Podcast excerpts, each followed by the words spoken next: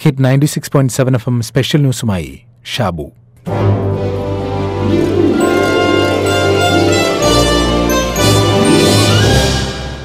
ഒരാഴ്ച മുമ്പ് എഴുത്തുകാരൻ വൈശാഖൻ തമ്പി ഫേസ്ബുക്കിൽ കൊറോണയെക്കുറിച്ച് എഴുതിയ ലേഖനത്തിൽ പരാമർശിച്ച നെല്ലിന്റെ കഥ കടമെടുത്ത് തുടങ്ങാം. ചതുരംഗം കണ്ടുപിടിച്ച ആൾ രാജാവിനെ അത് കാണിച്ചു. രാജാവിന് സന്തോഷമായി. ഇത്രയും എൻഗേജിംഗ് ആയ കളി കണ്ടുപിടിച്ചതിന് പ്രതിഫലം എത്ര വേണമെന്ന് ചോദിച്ചു. അദ്ദേഹം പറഞ്ഞു പ്രതിഫലമായി നെൽമണി തന്നാൽ മതിയെന്ന്. അതിനൊരു കണക്കും വിവരിച്ചു. ചതുരംഗത്തിന്റെ ഒന്നാമത്തെ കള്ളിയിൽ ഒരു നെൽമണി രണ്ടാമത്തേതിൽ അതിന്റെ ഇരട്ടി രണ്ട് നെൽമണി മൂന്നാമത്തെ കള്ളിയിൽ രണ്ടിന്റെ ഇരട്ടി നാല് നാലാമത്തെ കള്ളിയിൽ നാലിന്റെ ഇരട്ടി എട്ട്. അങ്ങനെ അറുപത്തിനാല് കള്ളികളിലും വയ്ക്കാൻ പോന്നത്ര നെൽമണി മതിയെന്ന് പറഞ്ഞപ്പോൾ രാജാവ് വിലക്കിയത്രേ. ഇത് നിസ്സാരം. കുറച്ചുകൂടി വിലപിടിപ്പുള്ള പ്രതിഫലം ചോദിക്കൂ. സ്വർണമോ ഭൂമിയോ അങ്ങനെ എന്തെങ്കിലും. അദ്ദേഹം വേണ്ടെന്ന് തലയാട്ടി. അറുപത്തിനാല് കള്ളികളിലും കൊള്ളുന്ന നെൽമണി മതി. ഒടുവിൽ സമ്മാനം കൊടുക്കാൻ ശ്രമിച്ചപ്പോഴാണ് രാജസേവകർക്ക് കുരുക്ക് മനസ്സിലായത്. ഒന്ന് രണ്ട് നാല് എട്ട് പതിനാറ് ഇങ്ങനെ ഇരട്ടിച്ചിരട്ടിച്ച് അറുപത്തിനാലാമത്തെ കള്ളിയിലെത്തുമ്പോൾ പത്തൊൻപത് അക്കങ്ങളുള്ള ഒരു സംഖ്യയാണ് കിട്ടുക. ആ രാജ്യത്തെ മൊത്തം നെല്ലുമെടുത്താലും അത്രയും വരില്ല.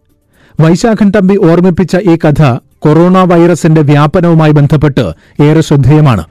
വൈറസ് ബാധിച്ച ഒരാളിൽ നിന്ന് രണ്ടുപേർക്ക് രോഗം പകരുന്നു എന്ന് കരുതുക. അതിൽ ഓരോരുത്തരും രണ്ടുപേർക്ക് എന്ന തോതിൽ വൈറസ് വ്യാപിച്ചാൽ ഇരുപത്തിയാറാമത്തെ ഘട്ടം പകർച്ച കഴിയുമ്പോൾ രോഗികളുടെ എണ്ണം ഏഴ് കോടിയാകും.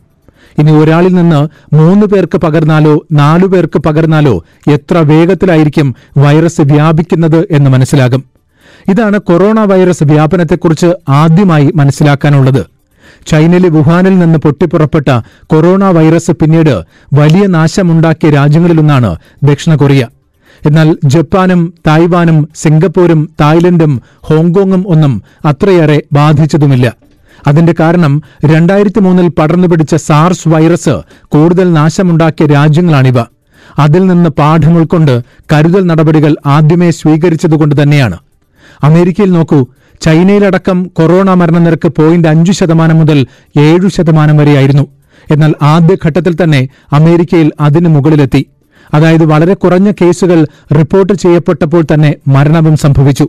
അതിനർത്ഥം വൈറസ് പടർന്നു പിടിച്ചു എന്ന് ആഴ്ചകളോളം അവർ അറിഞ്ഞില്ല. പിന്നീട് മരണം സംഭവിച്ചപ്പോഴാണ് കരുതൽ നടപടികൾ തുടങ്ങിയത്. അതായത് വൈറസ് ബാധിച്ച് ഏതാണ്ട് പതിനേഴ് ദിവസം കഴിഞ്ഞാണ് രോഗി മരിച്ചത് എങ്കിൽ ഈ പതിനേഴ് ദിവസം രോഗി എത്ര ആളുകളുമായി ഇടപഴകിയിട്ടുണ്ടാവും? കുറഞ്ഞത് അൻപത് പേരെന്ന് കരുതിയാൽ തന്നെയും അതൊട്ടും ചെറുതല്ല. ബ്രിട്ടന്റെ കാര്യം നോക്കൂ. ആയിരത്തിലധികം പേരിലാണ് ഇപ്പോൾ വൈറസ് സ്ഥിരീകരിച്ചിരിക്കുന്നത്. ഇതെഴുതുമ്പോൾ മരണനിരക്ക് ഇരുപത്തിയൊന്നാണ്. അതിനർത്ഥം കഴിഞ്ഞ പതിനേഴ് ദിവസങ്ങളിലായി ഇരുപത്തിയൊന്ന് ആളുകൾ എത്ര ആളുകളുമായി ഇടപഴകിയിട്ടുണ്ടാവും? എന്തുകൊണ്ട് സ്പെയിനിലും ഇറ്റലിയിലും ലണ്ടനിലും എല്ലാം അതിവേഗം കേസുകൾ റിപ്പോർട്ട് ചെയ്യുന്നു എന്ന് ചോദിച്ചാൽ ഉത്തരം ഇത്രയുള്ളൂ വൈറസ് ബാധയേറ്റവരെ കണ്ടെത്താൻ വൈകി. ഇവിടെയാണ് ചതുരംഗ കള്ളിയിലെ നെന്മണിയുടെ കഥ പ്രസക്തമാകുന്നത്.